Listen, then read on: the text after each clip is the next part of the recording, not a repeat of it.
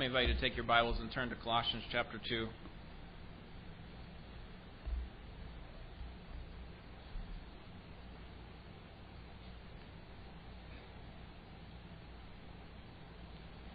Colossians chapter 2.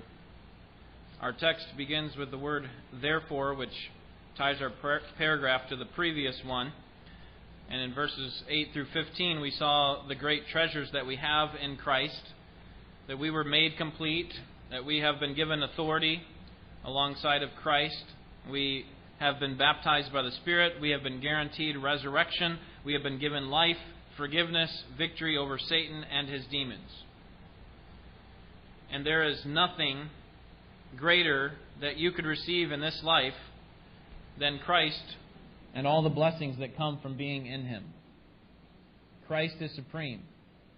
Christ is sufficient. That's what we saw last time. And therefore, we must not throw away all that we have in Christ and the, uh, the attendant blessings and circumstances. We must not throw all of that away and embrace a self made religion. And that's what Paul wants us to see. That's what the Holy Spirit, I think, wants us to see as well here in verses 16 through 23. That Christ is enough, and we don't have to, to pursue this man made religion, this self made rules, in order to be pleasing to God. Christ is enough. Let me read our text for us, beginning in verse 16. Colossians chapter 2. This is the Word of God. Therefore, no one is to act as your judge in regard to food or drink, or in respect to a festival, or a new moon, or a Sabbath day, things which are a mere shadow of what is to come. But the substance belongs to Christ. Let no one keep defrauding you of your prize by delighting in self abasement and the worship of angels, taking his stand on visions he has seen, inflated without cause by his fleshly mind, and not holding fast to the head, from whom the entire body, being supplied and held together by the joints and ligaments, grows with the growth which is from God. If you have died with Christ to the elementary principles of the world, why, as if you were living in the world, do you submit yourself to decrees, such as do not handle, do not taste, do not touch, which all refer to things destined to perish with use, in accordance with the commandments and teachings of men? These are matters which have, to be sure, the, the, the appearance of wisdom in self made religion and self abasement and severe treatment of the body, but are of no value against fleshly indulgence.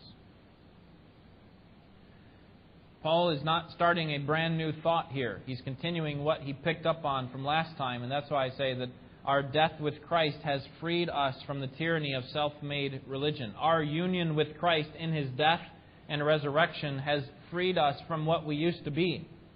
We used to be the kind of people that would set up these religions in order to feel good about ourselves.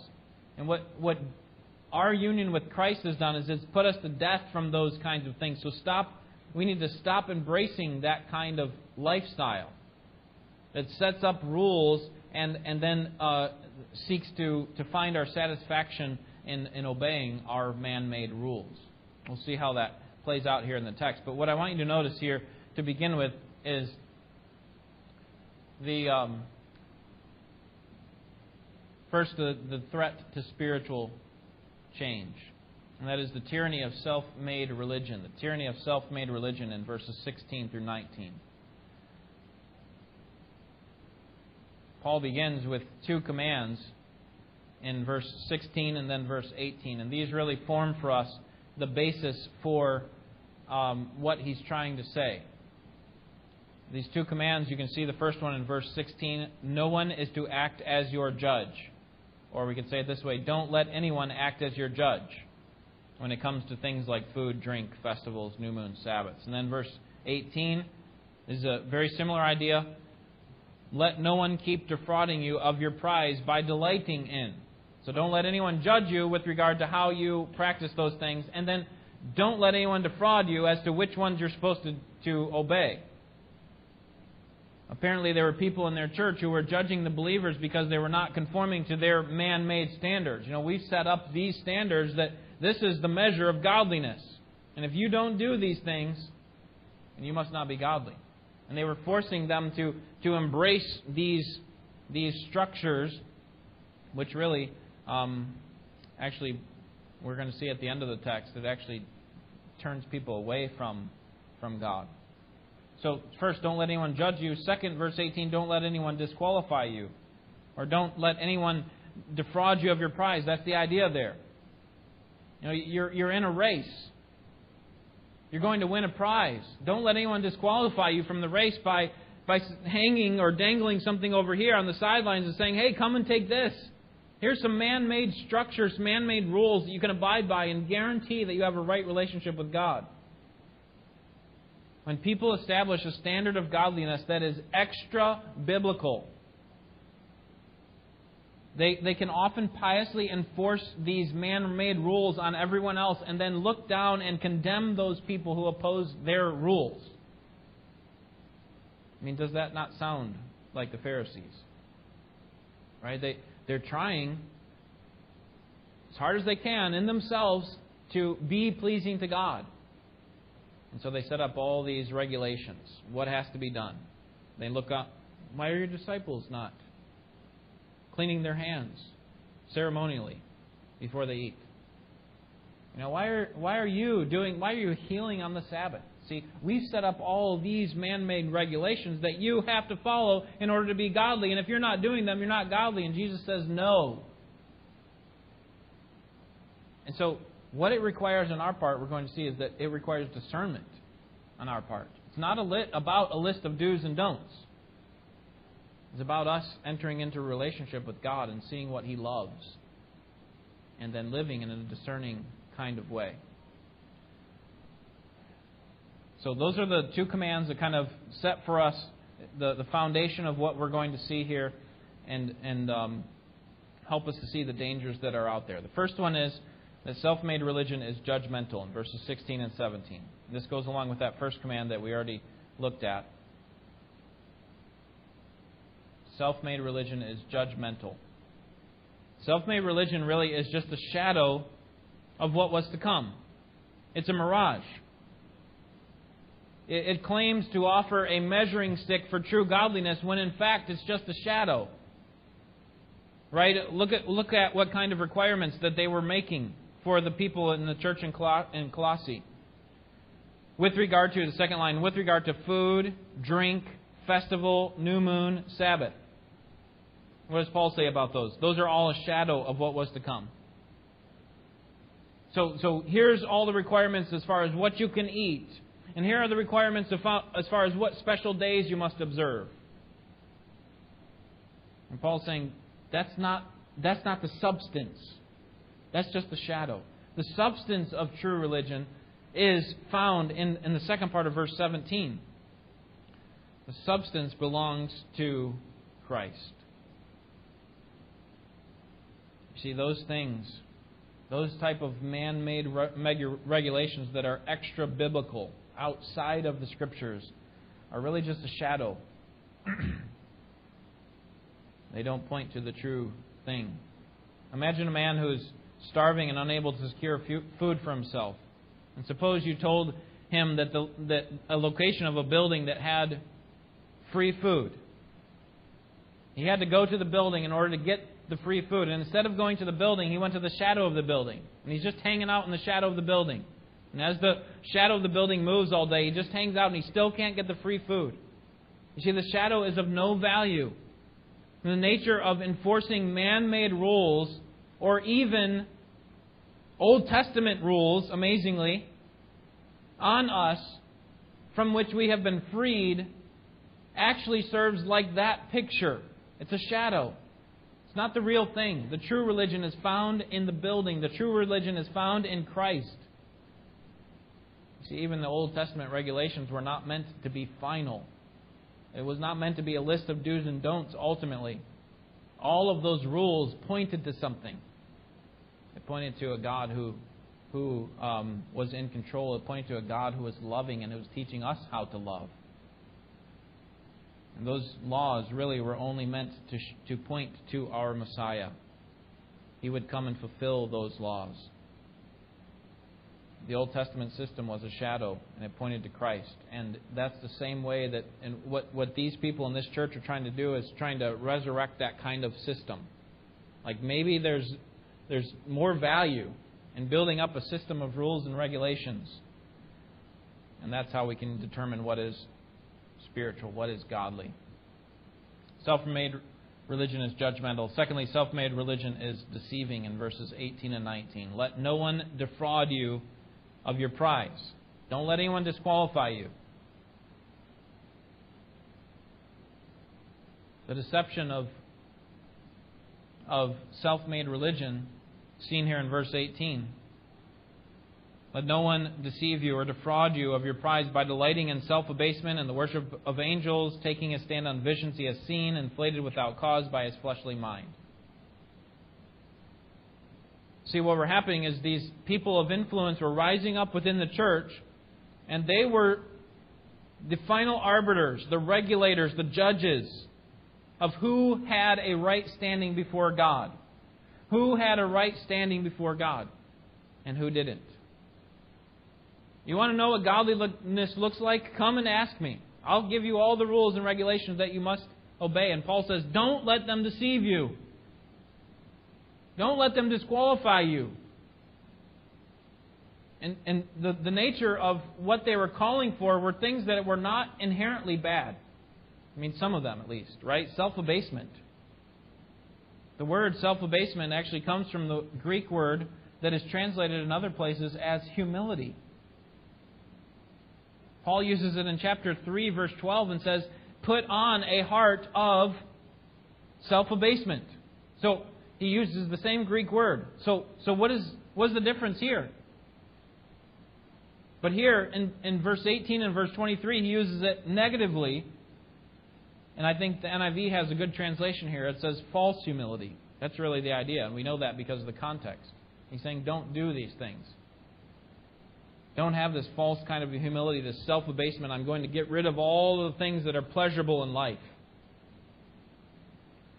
It's the idea of the, the monk or the ascetic. You know, I'm going to get rid of all that pleases me in life. I'm going to I'm going to make it really difficult on myself. I'm going to delay or, or remove all sorts of gratification.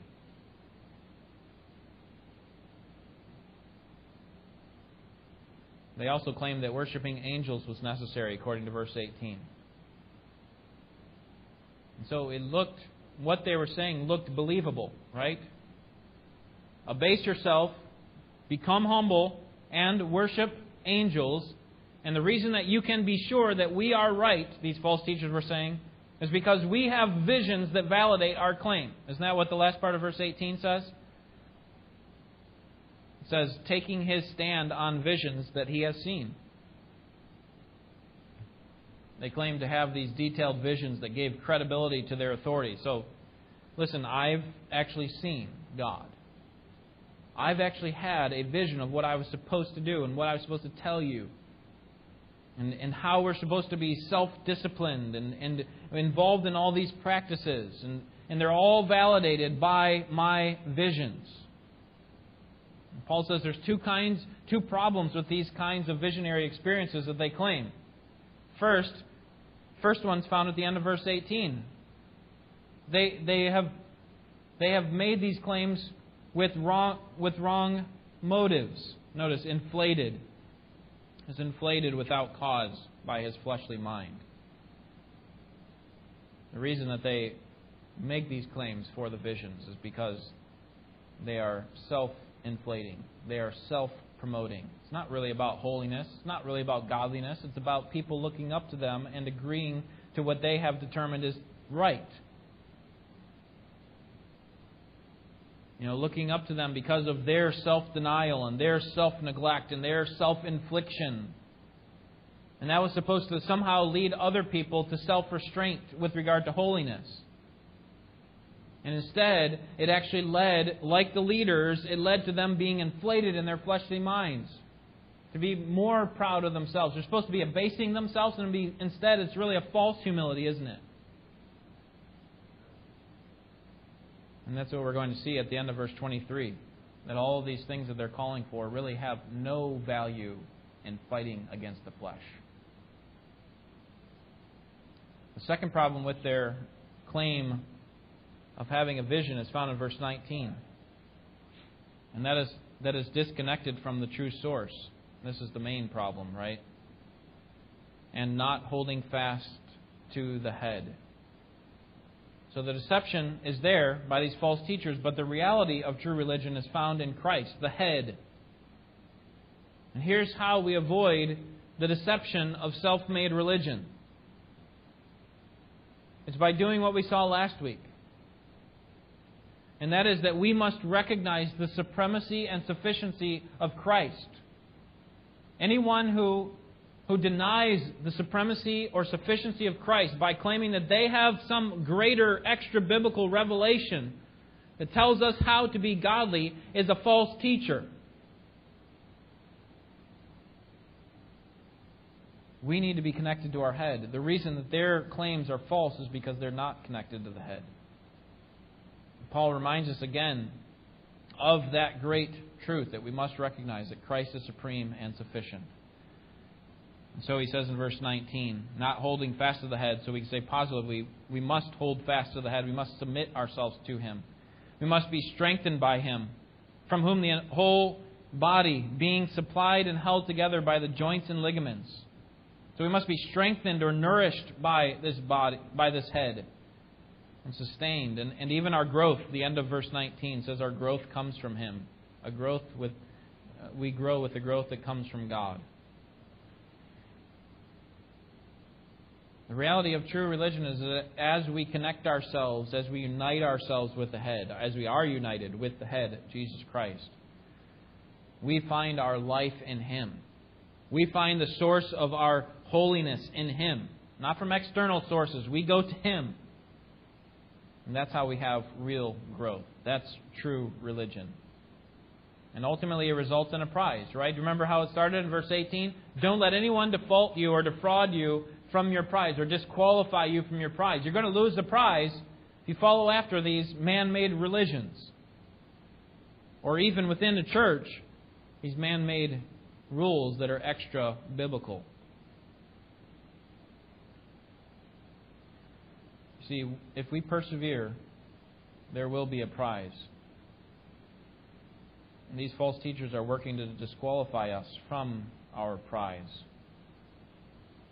Self made religion is appealing. It seems to be right, but in reality, it's actually, it re enslaves us. It is a bondage to us, it is tyrannical and suffocating. And the remedy for us is to recognize the supremacy and sufficiency of Christ and the freedom that comes from death with Christ. And that's what we're going to see in verses 20 through 23 the freedom that comes from death with Christ.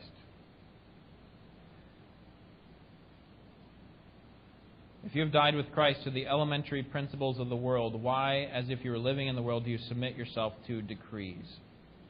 The elementary principles of the world, the same phrase we saw in verse 8, which I argued that it describes the demonic spirits of the world who are the driving force behind the empty and deceitful philosophy that is drawing people away from Christ. And what we need to recognize is that the death, that death with Christ, our union in Christ's death, has freed us from our submission to those rulers. That we are no longer slaves to Satan and his demons. We are no longer slaves of this world. We no longer have to obey our flesh. We can and must resist their influence on us. Christians, there is freedom in submitting yourself to Christ. The second freedom that we have by virtue of our union with Christ in his death is the freedom from the restraint of self made religion. Freedom from the restraint of self made religion. Paul gives this, this freedom here in the form of a question Why do you continue to live in this way? If Christ has freed you from the elementary principles of the world, and He has, then why do you keep re enslaving yourself to the self made religion? or the self made, man made decrees. If you've died with Christ, why? And the implied expectation is stop doing it. Stop submitting yourself to extra biblical reg- regulations that are not a measure of godliness. And he gives some examples of what those kinds of extra biblical regulations might be. Verse 21 Do not handle, do not taste, do not touch. What do they have to do with? Restrictions, don't they? Right? What we what you can't do. Here are all the things that you have to deprive yourself of. Don't even touch that food. Not only can you not eat it, but you can't even touch it. And these prohibitions primarily are pointing to the food laws that were very controversial in that day, right? Because they're coming out of the Old Testament system, the Old Testament Mosaic law, and they're coming under the law of Christ. And so it's very controversial to say, you know what, should I eat meat? Should I not eat meat? And Paul's saying, these ascetic false teachers claim to have the way of God when it comes to what kind of food we eat. And they even go one step further to claim that, that spirituality is defined by whether a person refrains from, from even touching that food. So it's not just that you don't eat it, but if a person who doesn't touch it, that's the really spiritual person. What did Jesus say in Mark 7?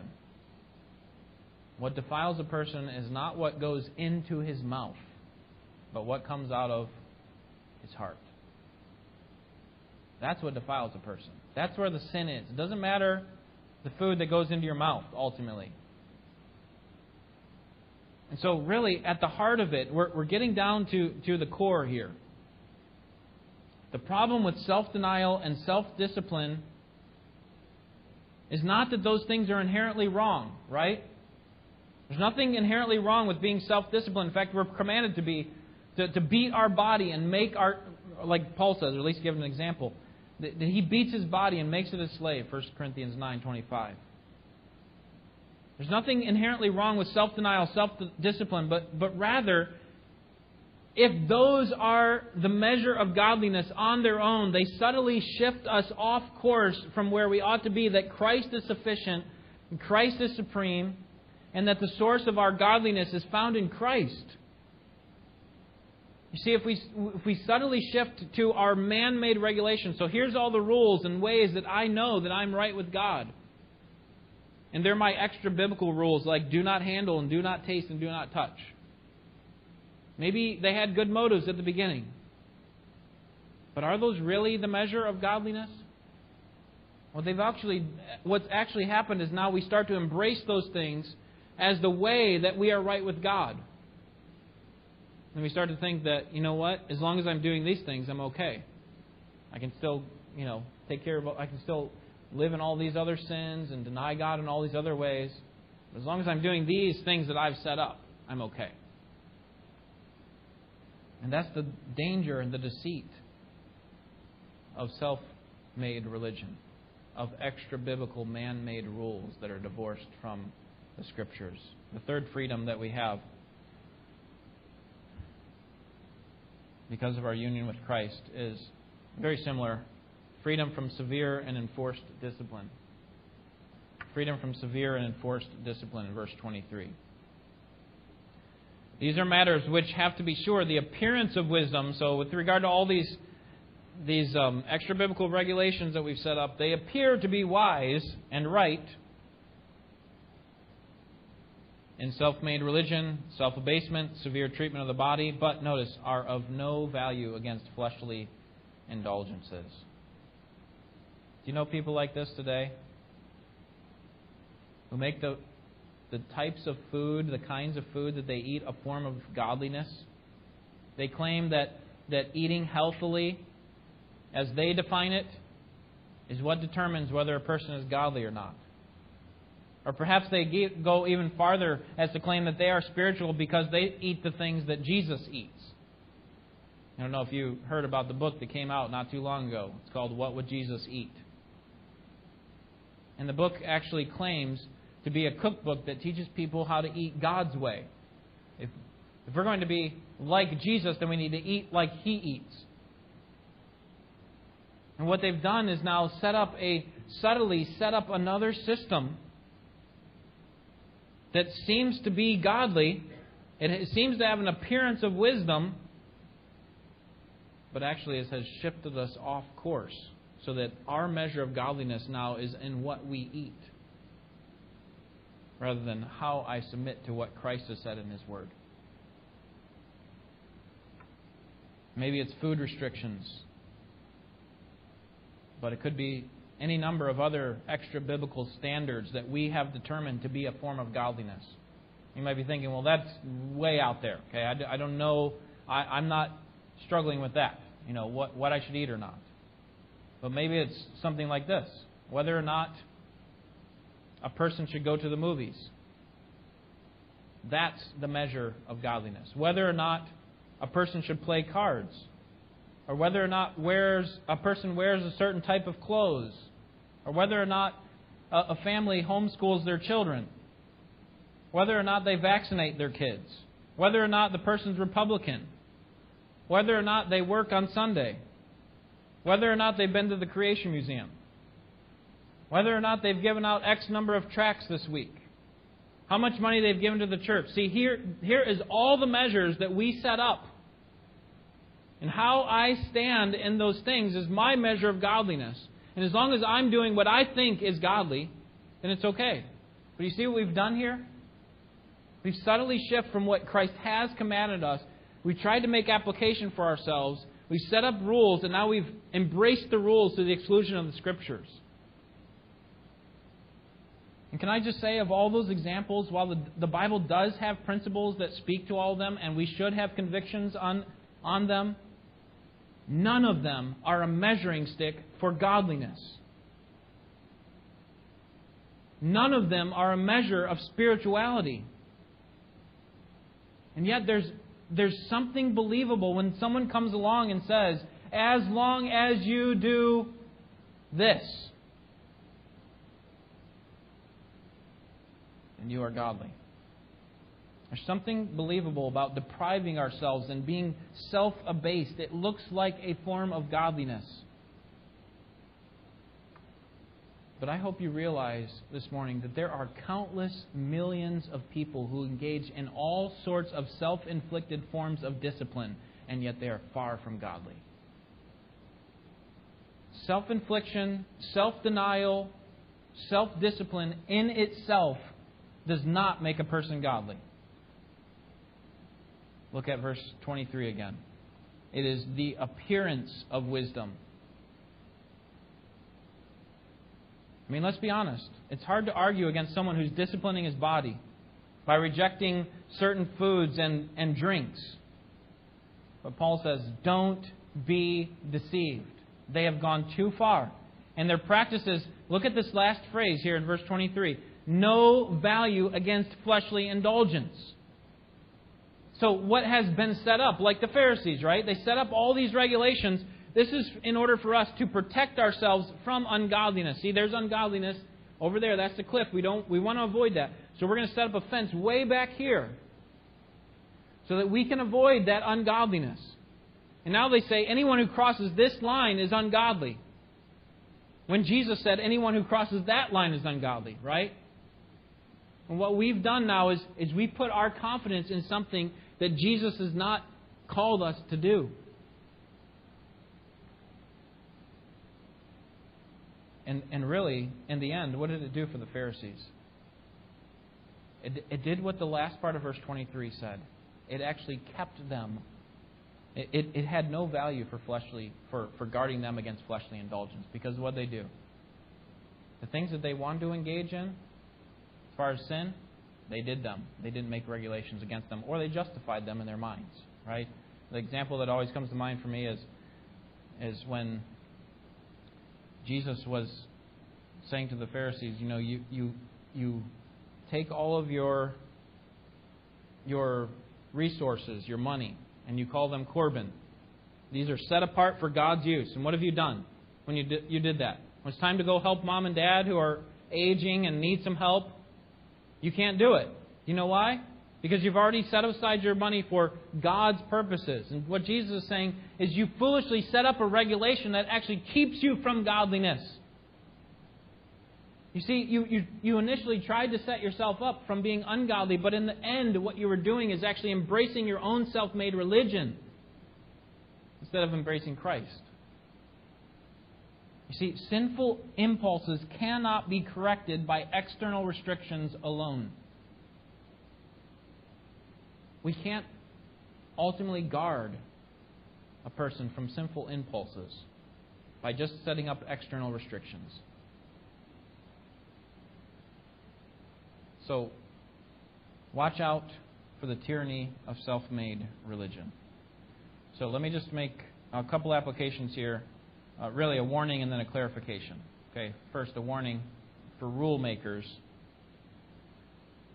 Some of you are cut from the cloth of do's and don'ts.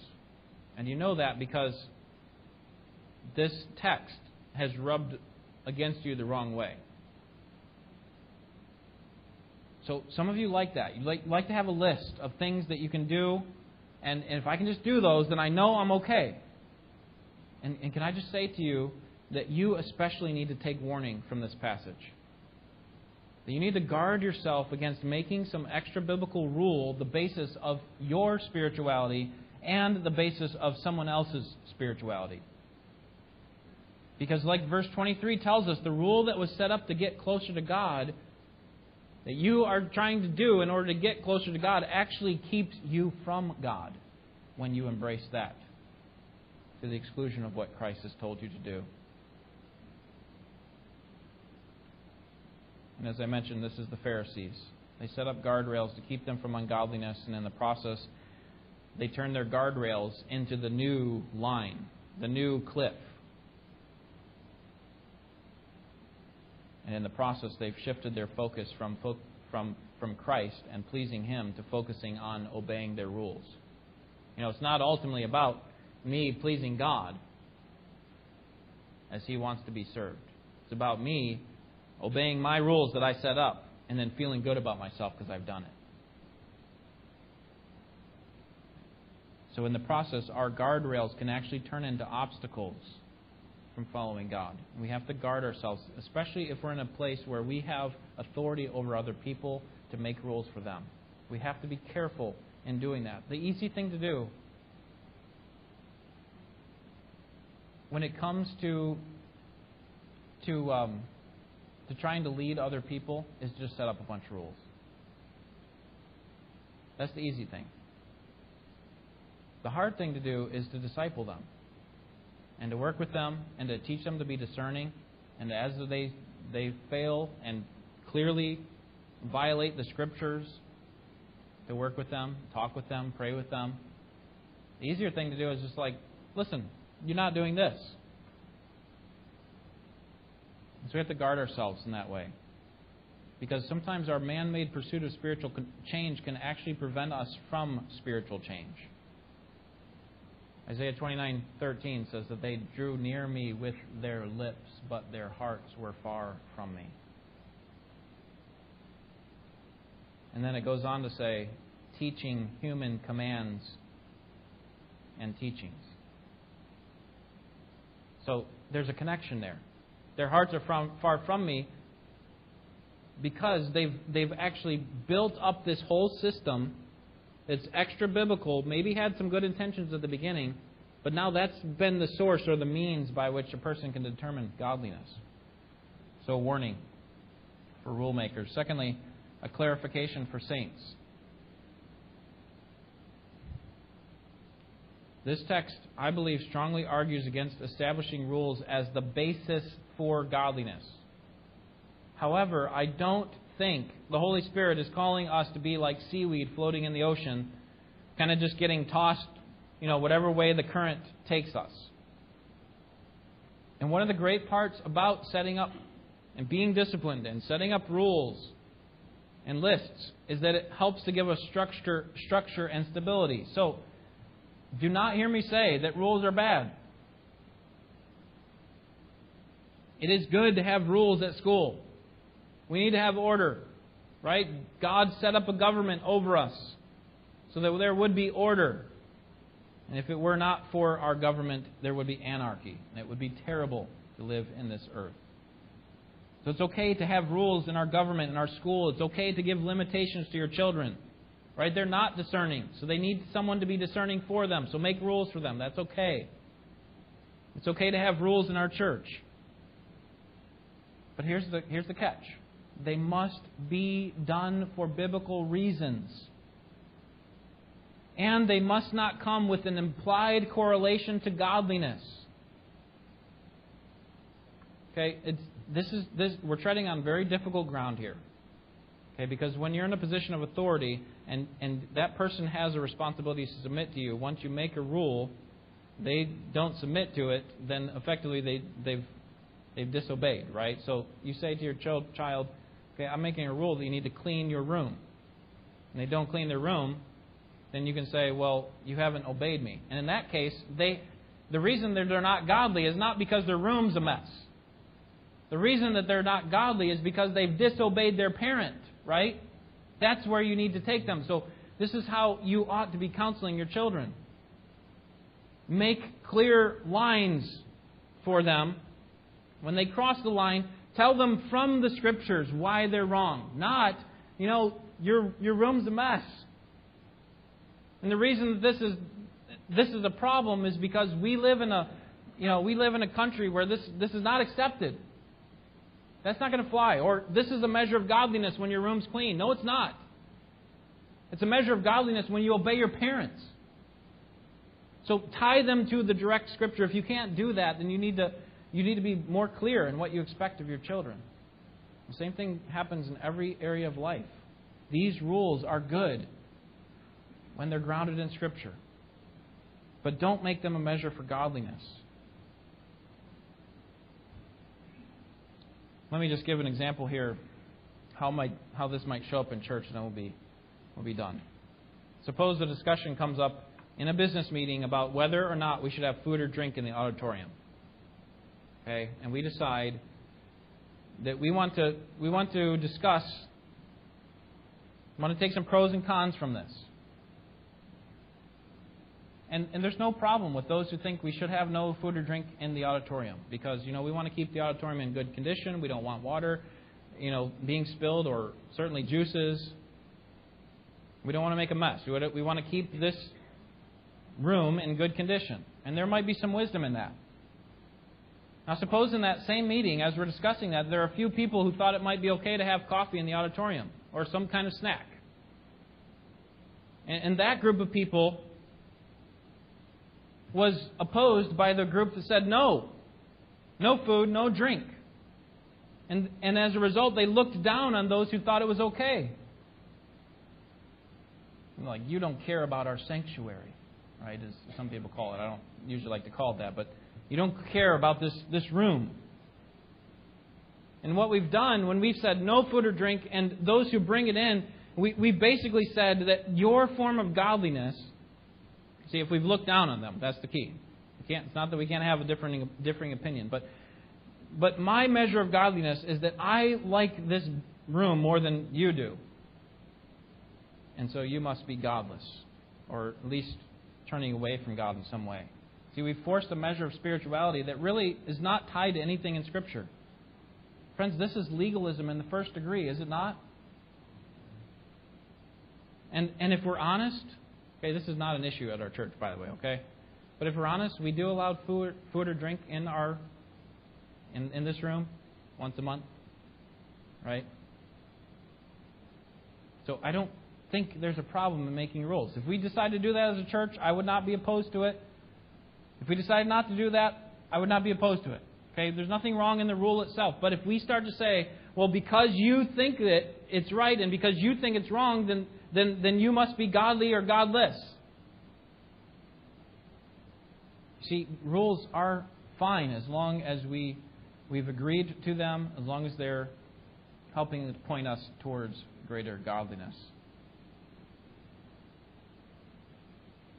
I mean, if you're not doing that for your kids, if you're not setting up rules or boundaries for your kids, who is?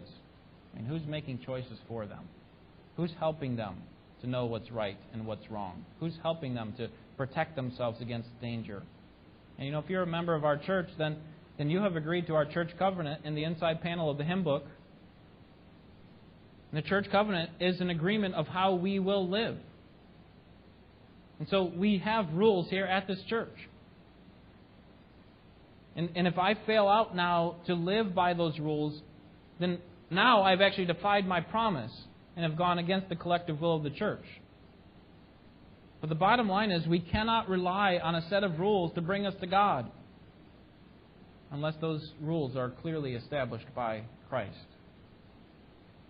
Friends, by virtue of our union with Christ and his death and resurrection, we have been freed from the tyranny of man made extra biblical rules. Why go back to that? We are now free to follow Christ in obedience. And you know, He is supreme and sufficient for all that we need for life and godliness. Let's pray.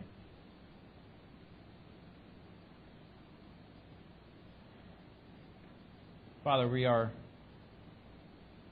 grateful for what we have in Jesus Christ. We're thankful for the freedom that we have. Many people look at us as Christians and think that the life of a Christian means more rules, more restrictions. And yet, really, it's, it's actually greater freedom because before we were in Christ, we were enslaved to our sins. We had no choice but to serve our own flesh.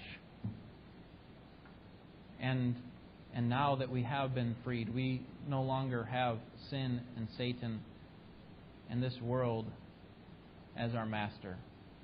We now serve Christ. We have the ability to say yes to righteousness. Lord, we want to be righteous. Lord, please help us to discern what is right and good. Help us to see what the clear commands that you have for us in Scripture are, and then help us to be discerning in the ways that you have not made clear. Like things about what we should eat and, and, and um, whether or not we should homeschool and, and, and all these other issues that, that were brought up. Help us, Lord, to see what is a wise and good way to go, but, but help us not to make those things that are not clear in Scripture a measure of spirituality for ourselves and others. And Lord, especially be with those of us who have authority and have the, uh, the um, responsibility to make and enforce rules. I pray that you would help us in that. Help us to be charitable. Help us not to, to thumb our nose down at people and and and um, treat them as less than godly. Lord, help us to tie these rules to what is expected in Scripture, and and Lord, help us ultimately to rely on our sufficient and supreme Christ. I pray in Jesus' name, Amen.